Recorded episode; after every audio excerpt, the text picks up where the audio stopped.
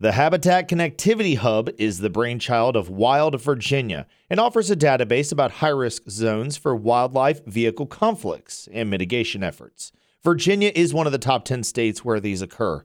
Jessica Roberts with Wild Virginia describes some features of the Habitat Connectivity Hub. With the resources we included, they can literally go to these tools and they can zoom into their area and they can see where the high wildlife vehicle conflict is in their area and they can also see if they have a lot of biodiversity corridors in their area. So they can know maybe I need to be more safe around these areas. In the future, Roberts is looking to make it more accessible, particularly in how to search for information. Find a link to the hub on our website. Ian Price, WFIR News.